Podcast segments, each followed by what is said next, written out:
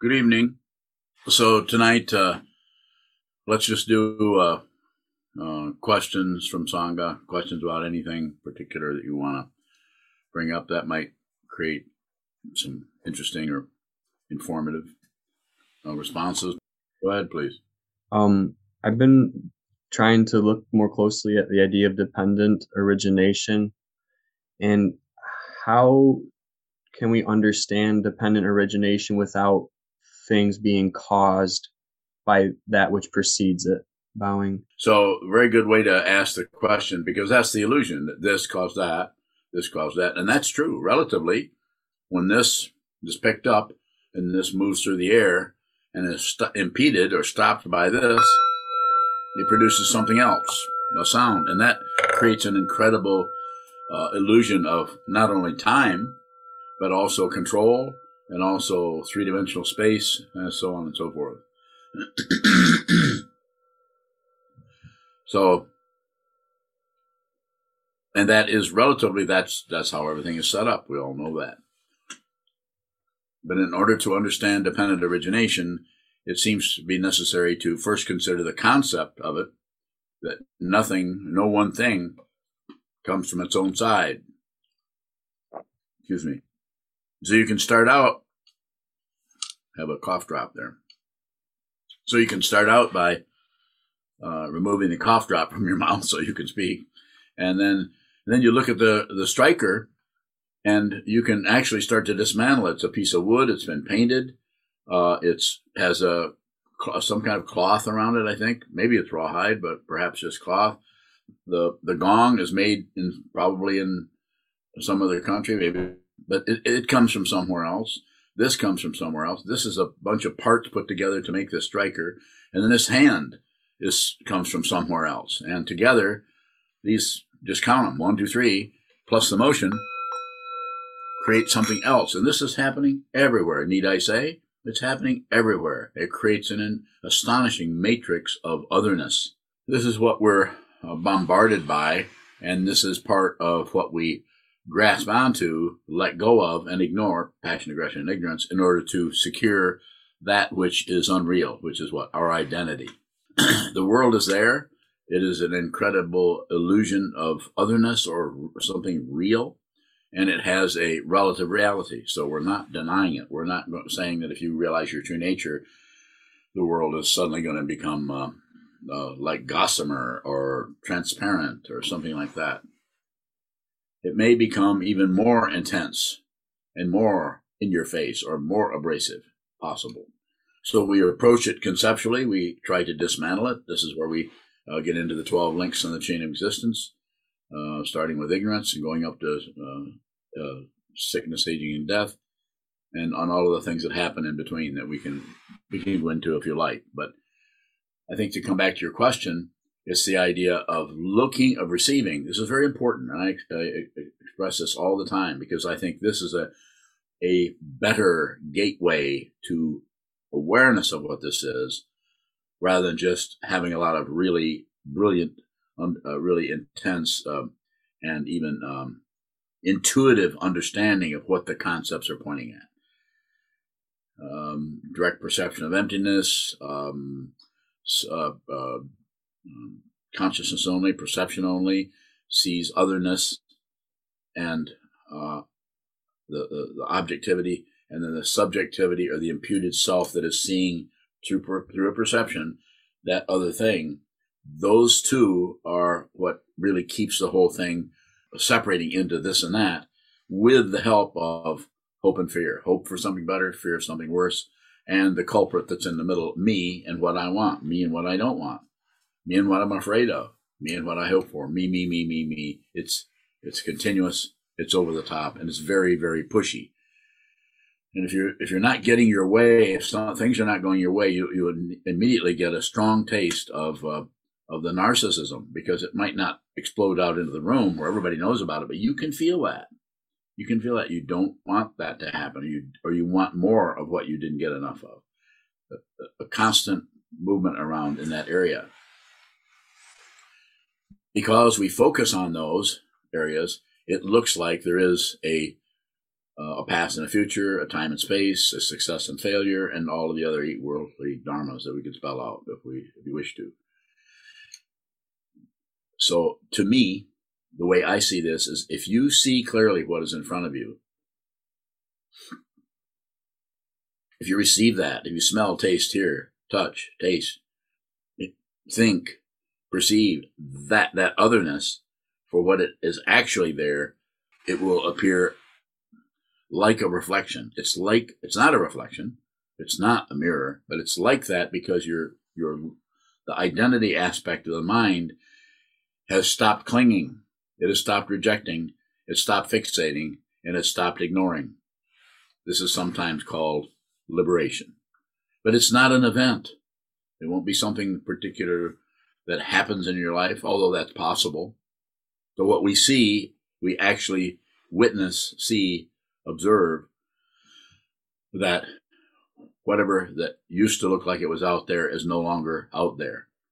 And, and that everything that looks like apparent parts that are coming and going, um, that is an elaboration on the otherness that breaks it down into all kinds of pieces and events and time places and what happened in Hungary in the 18th century and what's happening in uh, in uh, the Eiffel Tower uh, next week those separations in time and space make it make the illusion extremely powerful and extremely seductive. Most of the world tied into that is trying to squeeze happiness out of that uh, understanding of the world. You can get ahead. You can be a, fa- uh, a failure or you can be a success.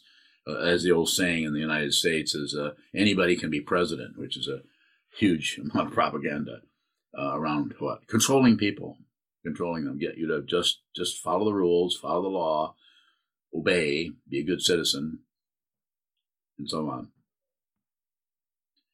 So it's it is a perception, and how do you train yourself to see what dependent origination is? By looking at the confusion around that, looking at the grasping mind, watching yourself grasp without without stopping it. Want to do that? Watching yourself reject without stopping that, watching yourself shut down without trying to be more aware, it's very difficult because of the very nature of that is that there are no solid reference points anywhere. The reference points that do show up when one has realized one's true nature are very situational and conditional, and you're totally open to being with all things. This doesn't mean you won't be irritated if the mail comes late or if the, the new roof that was just put on your building starts to leak. It doesn't mean that you won't have um, a discontinuity in your mind stream that says, that's not working. They said that would be just fine, and it's not. It doesn't mean that those things won't come up. But they will not appear to a solid identity of, of me and my stuff uh, and my success, my failure. further questions around that would be great. We can talk about that the rest of the night if you like. Geez, I'm bowing. What I struggle with is if I were to look at my emotions and there are situations that do trigger those emotions, to see how the trigger is related to but not the cause of how I feel. So, what is that relationship that is not causing or not causal bowing? The practice part of it is to just receive. So whatever shows up, there's different ways of talking about it. The way I choose to talk about this or feel like I should talk about it is whatever rises in your mind, whatever emotion or feeling or uh, something that has an edge to it that feels uncomfortable or something that, that has uh, something softer or more seductive or more inviting, all of that is magnetizes us into grasping, rejecting, or ignoring whatever that may be that's arising. Uh, one of the ways that it magnetizes us is if if we get if someone does something and we get angry, there might be some kind of a balance there where we're irritated with something someone did, which would be just part of uh, dependent origination without much of a of self-centeredness happening happening at all. It's just that. It's very simple. It's uh, the, the the the phrase we've or the image we've all been hearing probably all our lives is making mountains out of molehills. We see something, some little thing happens, and somebody gets totally outraged about it, extremely upset. And without any mind training, uh, that kind of energy goes, shall we say, um, unexamined, or it just it just gets to have like it's happening all over the country but right now with all kinds of things, just things going unexamined because people like the security of ignorance. Just ignore it. Just ignore. Just or just believe in this. Sometimes the belief in this particular thing, in this particular flag waver, uh, it just we don't have to do anything else. We just get to follow that and believe that. We just get to uh, follow the lemmings over the cliff. So seeing dependent origination, which is I think is your your is what you're looking at there, is to see that the trigger and the event are dependently arisen, but there's no the identity that that shows up in the middle of all that. That one who has been triggered, or that one who is having the emotion that has been triggered, that's the the that's the original misunderstanding that there there's a solid being in the skandhas there. There are skandhas, there is form, there is feeling, there's perception, concept, consciousness, thinking process, six sense fields, and all the things that are flying uh, in and out of our uh, out of our um, ears and eyes. But there's no there's no there's no separate being there. The illusion of separation is extremely powerful, and it is quite a bit of the fuel for that comes from fear, fear of being exposed, fear of looking bad, fear of just saying something incorrectly, pronouncing something wrong, fear of, of just being a fool, looking foolish. It's like, uh, I can tell you my experience of it is if someone asks me to sing, I feel foolish because I, I know I cannot sing. I can sing okay, sure. I can kind of carry a tune maybe, but I, I'm a terrible singer. So if I want to know what embarrassment is about, I just start singing in front of people. It gives me a good example of what that's like good, a good feeling for what that's like. That doesn't mean I'm going to go around making a fool of myself. I'm already a fool, so I can't do much else about it. Shizan, any more about that? Or did I miss what you were trying to see? Cheese I'm buying. No, that is addressing what I'm asking about. And um, is there any conceptual way you would work or encourage working with the investigating of dependent origination um, and I'm thinking in particular as something is arising that feels abrupt or, or triggered, bowing.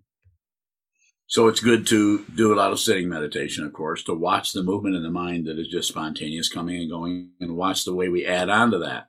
Watch those two movements, the one that comes out of uh, just uh, our karma, you could say, and uh, and that which we create or add on to try to modify because we don't like that.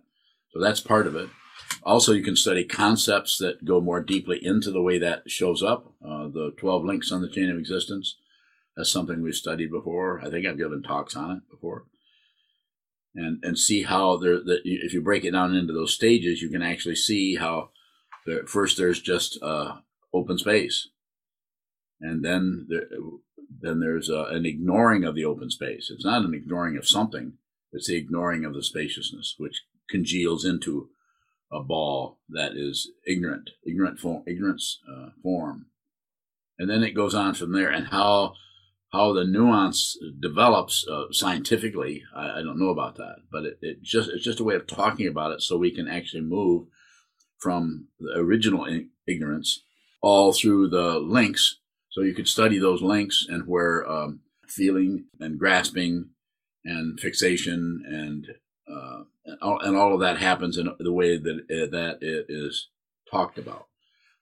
And you can also just be very aware of what's arising spontaneously in your mind and, and be aware of what jumps out of the corner to, to go onto that to interpret that for you, to give you some idea of what it is that's showing up in your mind. Thank you, Hojo Sama. Welcome. Jeez, am I, ha- I do have another question on a different something else. Go ahead, please. If there's any grasping or attachment occurring, is that necessarily the product of, of confusion? And, and what I'm thinking of with you getting um, sick, there's some immediate fear. And is that rooted in a, in a misunderstanding? Bowing. Relatively, no. Relatively, we have to, you know, it's if you're hungry, it's not a misunderstanding that to think that you have to eat. Uh, this body is made of food It's, it wouldn't be here if it weren't for food. So th- this is made of food. Sometimes it becomes food for something else. Occasionally, even microbes. So no, it's it's it's not a misunderstanding. Further about that if you have it though, because there's more more to be said about it. Is I'm bowing. Is there a point where it does become misunderstanding? Just like the simplicity of being hungry and needing to eat may not be a misunderstanding. Similarly, you might have this fear, but is there is there something that would would take it into a form of of confusion or misunderstanding? Bowing. Yes, if there's secondary opinion coming in that says you have to have that, that there's a demand. Like there's a demand that the teacher continues to live. That's why it's important to request that, not no demand. Because if you you might realize that you can't really demand that, but if you don't relate to it in some kind of way, then uh, then the whole understanding of the teacher student relationship uh, becomes uh, uh, just adds to the confusion.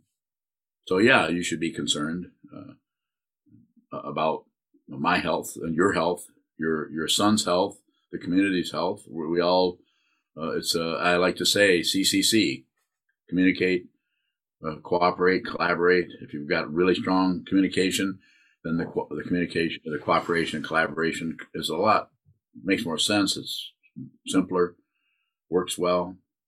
She isn't buying. I can't eh, quote exactly what you just said, but it was something along the lines that um that that's some misunderstanding about the student teacher relationship could actually get in the way. Is that something we need to be looking out for? Is that our responsibility to to to to avoid that bowing? All I'm saying is don't take the teacher or the teaching or the community for granted. It's, it's dependently arisen. A teacher can't, pretty obvious, but a teacher can't teach unless there's a student. Uh, and there, there can't be a spiritual community unless there's a spiritual teaching and a spiritual leader or mentor or guide. It's not going to happen. It'll, it'll turn political. And politics are about power and control and who's right and who's wrong. So there's something called sevenfold Mahayana Puja, which some parts of it seem pretty workable, which I've talked about before in the past. And one of them is uh, is requesting the teacher to survive, to continue. Please remain. And I think that's that's an important thing to say, not because I need it, but you may need it. Maria Bowing, what is the dynamic of the request? Bowing. You ask of the teacher to remain and you get turned down. Teacher leaves. Teacher's always going to leave. It's just about putting tension on that in such a way because what's really important fundamentally is to see that everything is your teacher. But you're not you're not going to see that unless you first have a teacher who can introduce you to that. The teacher remaining doesn't necessarily mean the continuation of a physical form, although that's part of it. That may be all of it for one person shows up lots of different ways. Maria Bowing, is this intention similar to the intention of to um, to the intention? Yes, to have an intention. Yes, very much, very good, Maria. Yeah, just the intention. Please remain, even knowing that the the physical form of the teacher, you, you may disappear before they do. So there's no way to know you may go back into the elements, but it's just just the intention. Very, a very important one, I think. Some one that I really misunderstood my fir- myself when I first uh, heard that back in the 1970s. Shokobang, in looking at the please remain, you said that that for one person that might be all about the physical body, but that can show up in so many different ways. What are other ways in which that can show up? Ask ask fifteen people who are who ha, who are students who have a teacher. Everyone modifies every teaching to suit themselves, including the Four Noble Truths, the Eightfold Path, the Twelve Links, and so on. They modify that. They might not realize they're doing that. The fundamental uh, thing that I was endeavoring to point out is it's not just about the physical life of the of the teacher. It's also about the teaching itself and the community. Please remain. Jessica Bowing, what happened to the questions that might have come up for you after your teachers passed? Bowing. What happened to my questions about for, for them? Yes. Yeah. Bowing. I no longer have any questions for either one of them. But that doesn't mean I didn't need those teachers. I, I, I looked closely at each one of those teachers was what they were saying, and it took me years to understand what they were saying especially the first one. The second one, he had a, he had one direct teaching for me, and even that took me years to understand because I kept puffing up, so I didn't have to look at it. Basically, Kobun saw that I was a fool, and I was full of myself, and he also also saw that I, I, I didn't realize it. I didn't. I was not aware of my self centeredness, and the only way he could really point that out to me is ignore me. But in order to ignore me, he first had to magnetize me, which he did. He magnetized me right into his lap, practically. And then as soon as I asked him to function as my teacher, he shut me right out. did he really shut me out? Not really. He shut me out just enough so that I would have had to look foolish to come forth and ask him again. He knew exactly what he was doing. This is how I perceive it from what this looks like to me today. I needed his help uh, I, I really needed his help. I needed the help of both of those gentlemen. And they were kind enough to not pull any punches. When you when you're bowing, was that a strategy of Kobun? I don't think he ever strategized anything. He didn't have to. He saw what was in front of him, and he functioned out of it. He, he was totally, a totally ordinary person who was, who was a, absolutely extraordinary teacher. Were you bowing? What, what did teachers strategize about? Not much. If they're not a true teacher, they're going to have a lot of strategies because that's the only thing they could count on is their analysis of everything. They might have all kinds of strategies. Those are not wrong. Just like the strategies of cognitive behavioral therapy is a strategy around how to work with people's concepts to help them see more clearly uh, what they what they're wading around in. Just like uh, the the strategy of Byron Katie.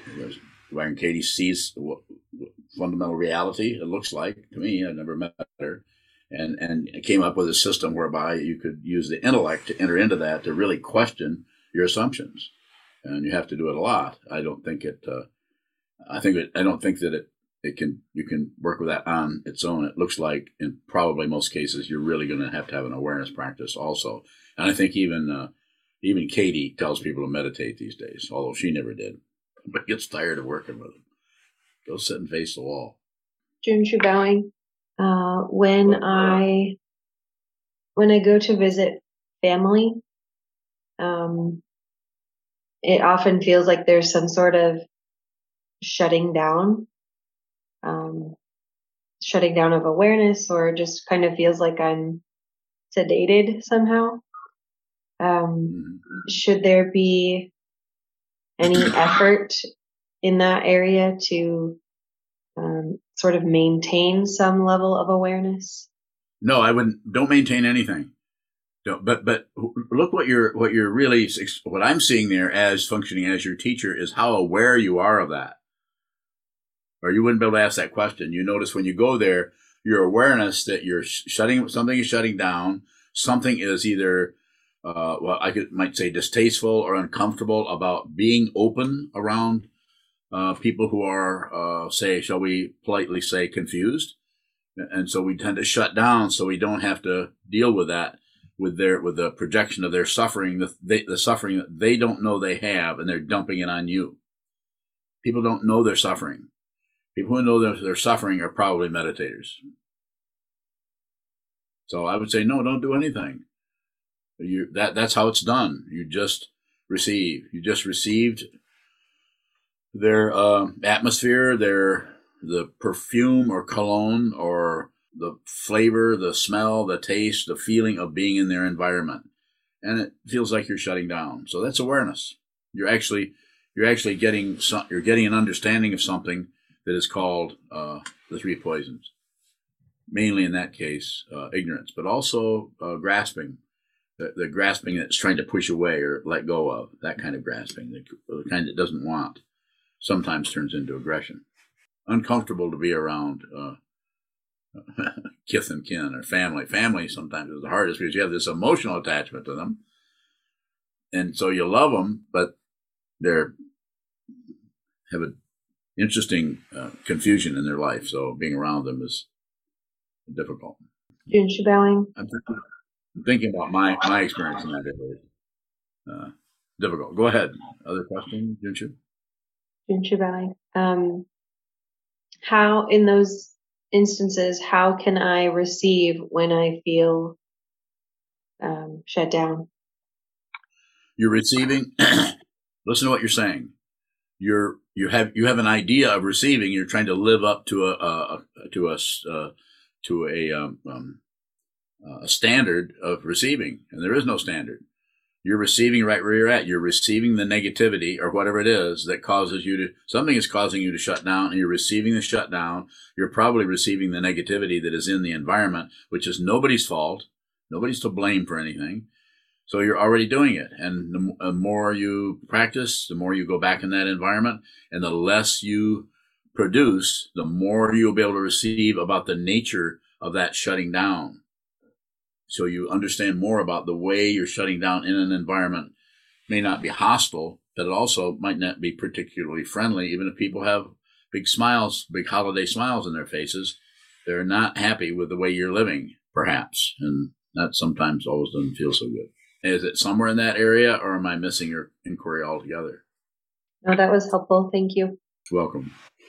Shokobowing, earlier in your example of uh, talking about if you wanted to feel foolish, you would sing. Is there a difference between knowing that one is a fool and feeling foolish? In your case, yes. What's the difference? You tell me. Come on, Shoka. Tell me. Shokobowing, I, I think I just normally associate with the idea or the teaching of someone being foolish having a, a feeling quality to it, and not sure what that is. Okay, well, let me know when you figure that out. Okay. Junshi bowing. There is a question from Udi in Connecticut. Is devotion to a teacher different than devotion to life, to the path, and to all beings? If so, what differentiates it? Uh, the individual would differentiate it. Some people are totally over the top, devoted, dedicated to the teacher and to the teaching and to the, the community. And some people are, are, are conceptually devoted uh, and operate in so many different ways. People have different styles of personality, different styles of passion, working with passion, aggression, and ignorance. Tibetan tradition, they even use the Buddha families to denote different styles of uh, uh, imprisonment, imprisonment in in concepts or vajra, impr- imprisonment, imprisonment in imprisonment in uh, ignoring or shutting down a Buddha family. So uh, uh, and then on and on, or imprisonment in um, in karma or action, some kind of action, wanting to be in control of everything. So uh, there's so many different ways, and say for you personally, if you found yourself becoming dedicated or devoted to a teacher or to a teaching or to a community, it could be stronger in one area than the other. Sometimes just reading a text, uh, the devotion starts there, and then you start looking for someone that can help you with that, a teacher. Or you start looking for a community that is actually studying that and working with that, a Sangha. But it shows up differently with. I read about Buddhism for 12 years before I met my teacher. So, and I was very motivated by reading the Conze translations of the Prajnaparamita literature. And also all the A.S. Neale, uh, or Alexander David-Néel, and um, Alan Watts, and all the other people in the 50s and 60s that were writing about spirituality. I think there was a half a dozen books out there. So it's different with, it's just so, so different with each person. If you go to a country, and in our situation, we don't have a long tradition here. We have Tibetan Buddhism, and we have Japanese Buddhism, Buddhism Korean uh, Zen uh, from uh, from Korea, Zen from uh, Vietnam, and all different ways of the whole the Dharma is showing up, and different uh, ways of uh, devotion or dedication to the teacher shows up, and so we're kind of trying to understand that, put that together. Our society doesn't even doesn't even know what we are. Someone, most of the people, if they were to come in our in the monastery or even listen to this talk would have no idea at all what's going on or what it is. They, they might think it's that we're all Muslim, which wouldn't be so bad. But I mean, just say there would be a misunderstanding of what this is. Further question about that, Odie, if you, if you have it, I might have missed what you were actually wanting to know. That's sometimes why I say, what do you want to know? So we can get down to the point. And no, I'm not going to sing anything. Jews unbowing. How can we intend without a demand for a result? Bowing. Through practice. Through, just through practice. If you do it enough, if you if you fall on, on the floor and say, I take refuge in the Buddha, the Dharma, and the Sangha, and the Guru, if you're doing that practice, over and over and over, hundreds of thousands of times, eventually you know what an intention is. It's just to intend. I'm not looking for how am I doing? Am I getting anywhere? Is this worth it? I'm at 250,000 prostrations and I don't notice any change. Now, that's called materialism. It's extremely circular. It has to be the intention. Can't hold anything back. Everything has to be thrown overboard. Just a way of just a way of talking about it. You don't have to do anything. You don't have to quit your job. You don't have to uh, stop uh, having a beer, or unless you have a difficulty with that kind of stuff. You don't have to renounce anything. Jews unbowing. Is the demand still there? it could be, but the idea when I say don't demand, or, or Trungpa Rinpoche would say lessen your man, demand. I would say just don't demand, and that way you can see more clearly that you're still demanding. Or if you, lessen your demand, then you get a little credential for lessening it. That's ego language, as far as I'm concerned. But watching the demand is what's important. Watching that you're you really have, you might not be expressing it outwardly, but you really want things to be a certain way. And when they start going another way, we have difficulty with that. And it's not that that wanting something some way and having it going another way uh, that we should not feel distressed or it not, should not be painful or we should, wouldn't be disappointed. Of course, we're going to be disappointed in that situation. It's something we really wanted, but it's the add-ons, the blaming, the figuring out the where we went wrong and what we could have done, what we should have done, and all the strategizing, the backtracking to find out how we could have actually got it right if we just done things right. There are, listen, here comes, here comes. There are no mistakes. Rinpoche wouldn't wouldn't uh, wouldn't agree with that. He would he would say there are mishaps. And he even called the Kagyu lineage the mishap lineage. I think that's because he got in an accident. Jews unbowing. How can I relate to that idea of no demand without the materialism of wanting to achieve that? Bowing. Again, it, it might be kind of tiring to hear it this way, but it, it's just about receiving that without no meddling with it, no trying to change it into something better, no no trying to, uh, like Rinpoche said, lessen the demand. I would say just stop demanding. And, and when you try to do that, you see that you can't. And then your awareness is about the, the, or the way in which you, as a self-centered, demanding person, demand things. Say, watch the action, watch the, the attachment, watch the fixation, rather than trying to turn into a non-fixated person who's who's a better meditator and is getting ahead in the spiritual path. People teach this differently. I'm not here to um, be in competition with Thich Nhat Hanh or or Jon Kabat-Zinn or Dalai Lama or His Holiness the Seventeenth or anybody. Different energy, different people. That's why there's so many different kinds of teachers, so many different kinds of students. Very Bowling. A couple days ago, you, we talked, or you mentioned that um, we are the the path, and I brought up the sense of separation that came up around that. What is the separation or a sense of being alone or loneliness with being that? Um, so simply put, you want to know what is loneliness? Terry Bowing, it seems like there's two aspects. One is loneliness, and one is uh, when you said that the path does feel, when you are the path, it does feel like separation. I wasn't quite sure what you meant by that. Um, I, don't know. I don't know either. I, I, don't know what it was that I said that you were talking about. Uh, Terry Bowing. What you said? No, you might want to not use something I said, but just tell me what you want to know, and I'll try to address that. Sure. Terry Bowing, yeah, what is what is the loneliness or the, maybe it's fear of separation the sense of separation? Um, Do you want to speculate on it, or do you want me to answer you? Terry Bowen, I'd love for you to answer me. So uh, it's just it's just our self centeredness, and and it's also uh, but but it's not something we need to get rid of. It's just we have to we just see that the self centeredness is unreal. Then dependently arisen, anything that needs to be there in the mind stream that shows up as an aspect of identity that is loneliness or sadness, it will still it'll still have a place there.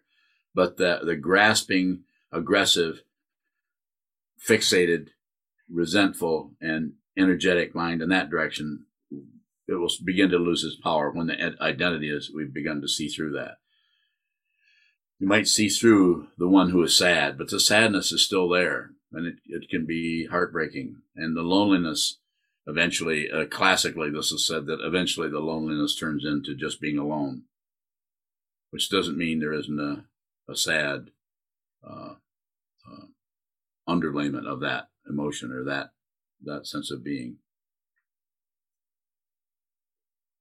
Buddha Buddha said life is suffering, and he he was. Uh, we really look on that. Um, my immediate, immediate reaction when I heard that many many years ago was well, well, not all the time, of course not. Well, yeah, it's it's always suffering, suffering. It's a limitation, but most of it's shut out because we shut it out through passion, aggression, and ignorance. If you don't do that, then you receive all of that. Terry Bowling, uh, what is self-centeredness? Um, well, it's just uh, it's an aspect of consciousness. It's not a little chunk of something necessarily, but we need to talk about it some way. But it is an aspect of consciousness that has come together out of paranoia, and it it it's like a central headquarters of uh, of some kind of a, a empire or community of ego that our stuff and our things and our ideas and what we've got coming and what we don't have coming and what we shouldn't what shouldn't have happened and what should have happened and who should do what we say. And, and all of that all the complications in there rotate around an identity that is paranoid. And and, uh, and but there's there's fundamentally who you actually are is not that. You who you are actually are can't be threatened because it isn't separate from anything. So uh, sometimes it's called fearlessness, but actually, I, I don't know, know if even that would work because it's um, because you're still you can still be afraid because fear is dependently risen. It just can't find somebody who's terrified, but that doesn't mean there isn't fear. It's very difficult to go into to to see this and then back up into concepts about it that, where you can talk about it. It's very difficult to just point at it without some kind of commentary or some kind of uh, pointing out words.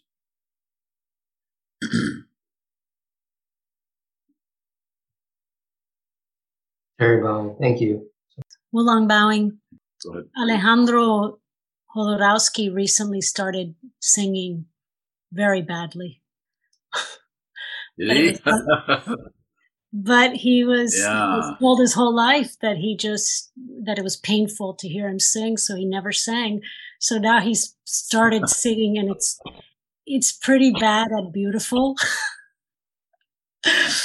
you know that's a say that because Trungpa Rinpoche also had a just his voice was probably uh I don't know if anybody have ever heard it but it was just horrible and it was very squeaky and he would sing on a high pitched, and, and, and, there was absolutely no carrying a, not even coming close to carrying a tune.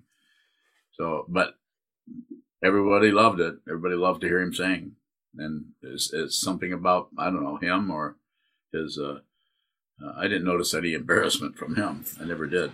I'm not saying that he wasn't, but he, he didn't hesitate to sing if he was asked. Um, I have a, I have a question about that. Um, do yeah. you do you like to sing? Do you enjoy singing? I, I, I love to sing. I sing by myself. I don't know with my singing and, and his mother's singing. I don't know how Mason uh, where he got all that singing from, but I, I think uh, must be somebody else uh, involved that we don't know about. Uh, he sings very well, and so does uh, so the other. I don't know if Austin does or not, but the other three other offspring all sing quite well. But I, I like to sing, but I just I, well, I haven't had any training, so, so I've not been trained how to how to use what whatever voice that I have. Wulong bowing. Is is there merit in doing something that you love, even though you know you're very bad at it, doing something very badly? Well, probably, you just the way you put it, of course. If you really love to do something, then I still make artwork, but I don't necessarily consider myself a, a wonderful genius or something. So I'm some of that, even though that's what I wanted to be when I was very young. Wanted to be a great artist. and I, I, haven't given up hope. I still may be a great artist yet. Somebody just discovers my work, you know. How often we think of that, you know, or at least I did when I was young. And then there's the the artificial uh, the, the the artist who won't sign their work because it looks too narcissistic. I had an artist friend, I won't mention his name, that would not sign the front for many years, would not, would make a little note inside the canvas at the back, but would never put his signature on the front. I think he does now, but he didn't back then, 50 years ago. Further questions? We got. I have another question um, relating to what uh, Chiazon brought up earlier that sometimes when I'm in a situation with someone and I'm triggered by what they do or say, the avalanche, I experience an avalanche of, of other offenses and injustices, like clear, clear incidences that come.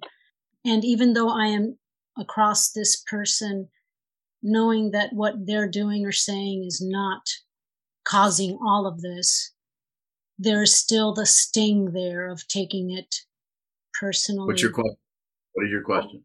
How do I step out of the line of fire, not take it personally, um, and, and not abandon it? Personally, take it personally. Don't step out of the line of fire. Just, just receive it. Just receive it. Eat it. Just receive it. If it's coming your way, you have it coming. Not because you're to blame for anything, but the, the, the dependent origination of which you are a part of, we're all a part of, it looks very personal. And if it looks personal, then go ahead and take it that way. If that's the way it's showing up, don't argue with dependent origination, including the feeling of taking something personal. That's also dependently arisen. If you think otherwise, then you'll try to fix yourself and get better, and you'll you'll take another route other than awareness practice. You'll take maybe other routes. You know, maybe a Jungian therapist or something could help you. It's possible, but it won't. It's it's it's not a it's not a fundamental understanding of it. It's going into the uh, strategy of trying to do something different with with what you're experiencing.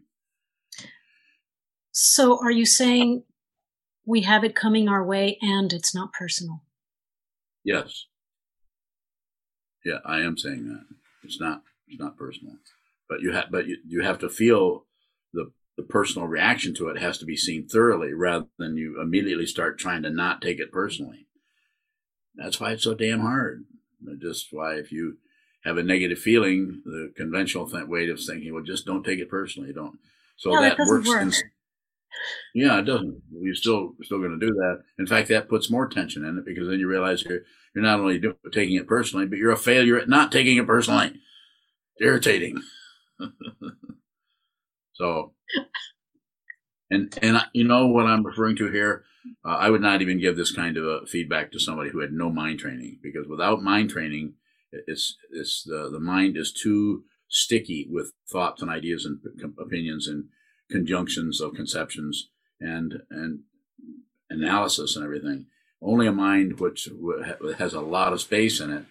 I'm not saying that the mind has to necessarily be awakened, but there's a lot of room there. There's a lot of a lot of room, a lot of uh, uh, environmental of generosity where someone can can work with the negativity that arises. Someone triggered it, just receive it and and watch. If you do don't do anything with it, it'll die down. There's no guarantee of that, but it it gets its It gets its propellant from that, it gets its nutrition, gets its fuel from trying to push on it or trying to blame somebody else or fluff it up. It's because of them this happened, or or else trying to shut it out or distract yourself with anything, any kind of distraction will uh, cause it to back off a little bit, but it'll be back around for another another event eventually.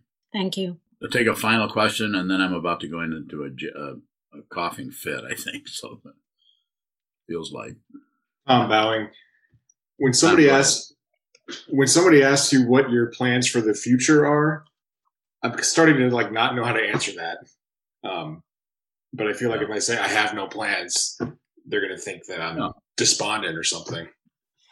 Yeah, which is not I wouldn't worry too much. About I wouldn't worry about what they think. If you think about what people are thinking about what you're thinking, then you start thinking about what they're thinking that about what you think they're thinking about what you're thinking, and then it gets really tied up in knots. And then you're going to have to go see a therapist, which that might not be a bad idea. I'm not against therapists, but some people aren't ready to train their minds. They they have to see somebody that will help them work work it out by uh, some kind of understanding going going into that situation. So, yeah.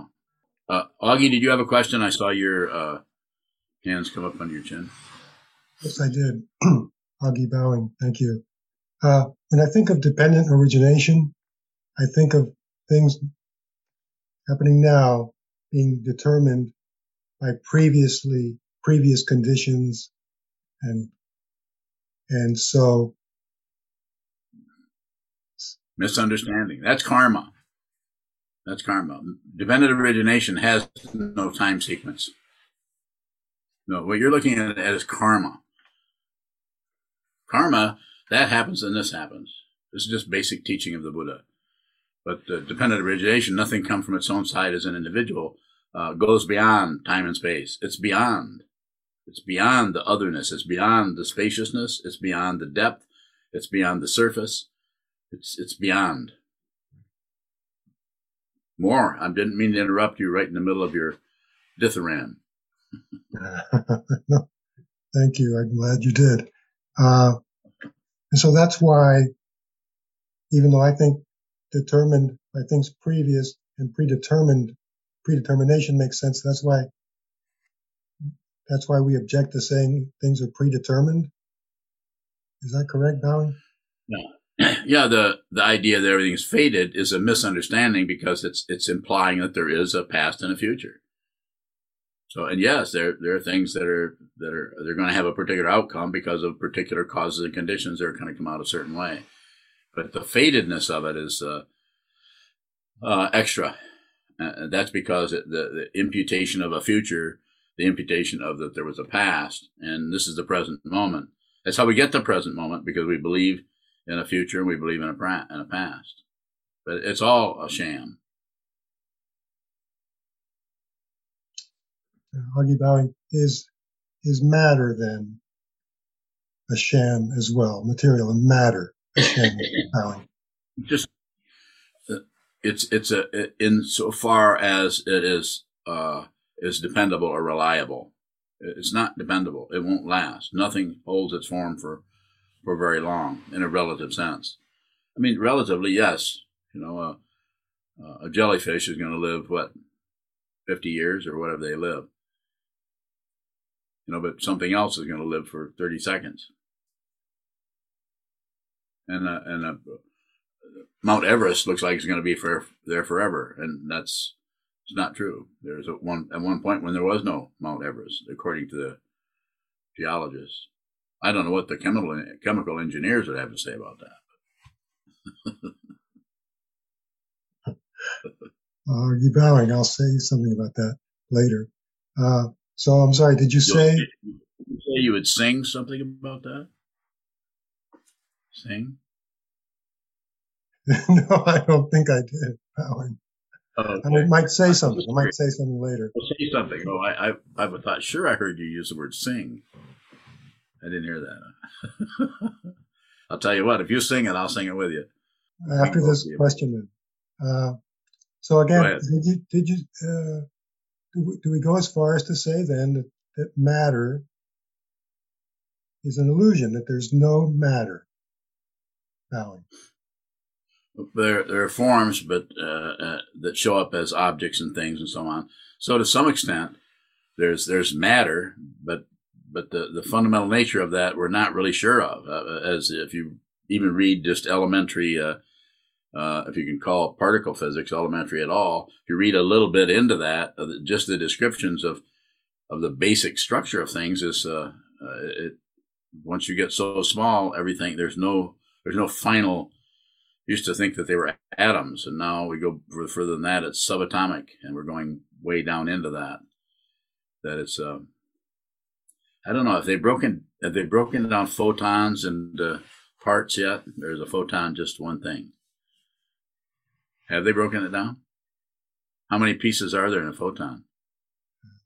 27, I think now, and counting. Yeah. but, but uh, Augie Bowing, I often, I often come back, sorry, I often come back to the dream metaphor and the, yeah. and the fact that at night, the, the, per, the people in my dream, the cars and things, uh, when I wake up, I see clearly they did not take up any space in my room, in my bedroom, the people, the cars, buildings. But here Not now, yet. where, where we are right now, are we taking up any space like that, bowing? Well, there's different ways of responding responding to that, and you can defend either position uh, just by by being able to talk in circles.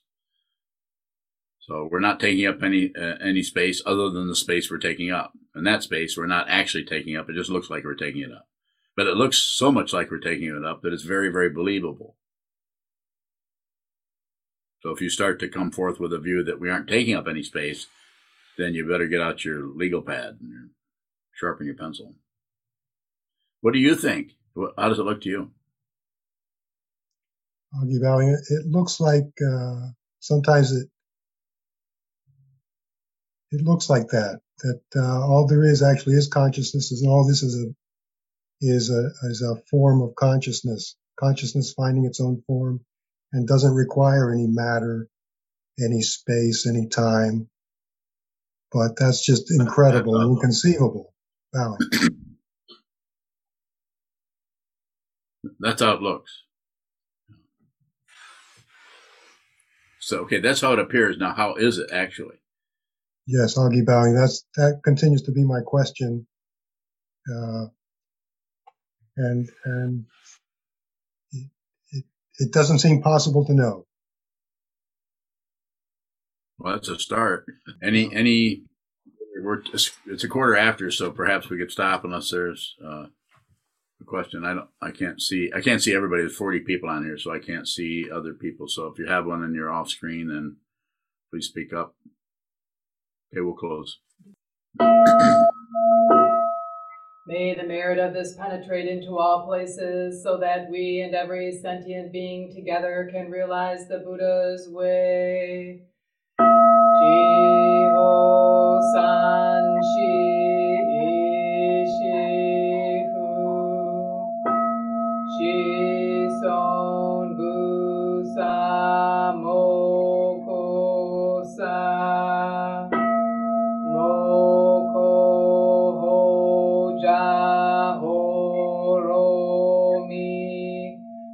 Directions, the three worlds, all Buddhas, all venerable ones, Bodhisattvas, Mahasattvas, the great Prajna Paramita.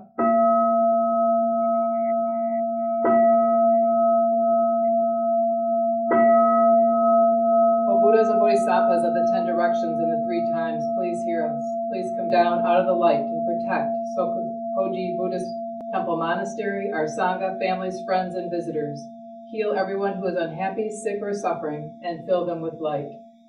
If you value the teachings of Sokuzan and you would like to support his teaching work and the functions of Sokukoji Buddhist Temple Monastery, which also supports monk and practice residents, please consider giving a donation by visiting our website at sokukoji.org.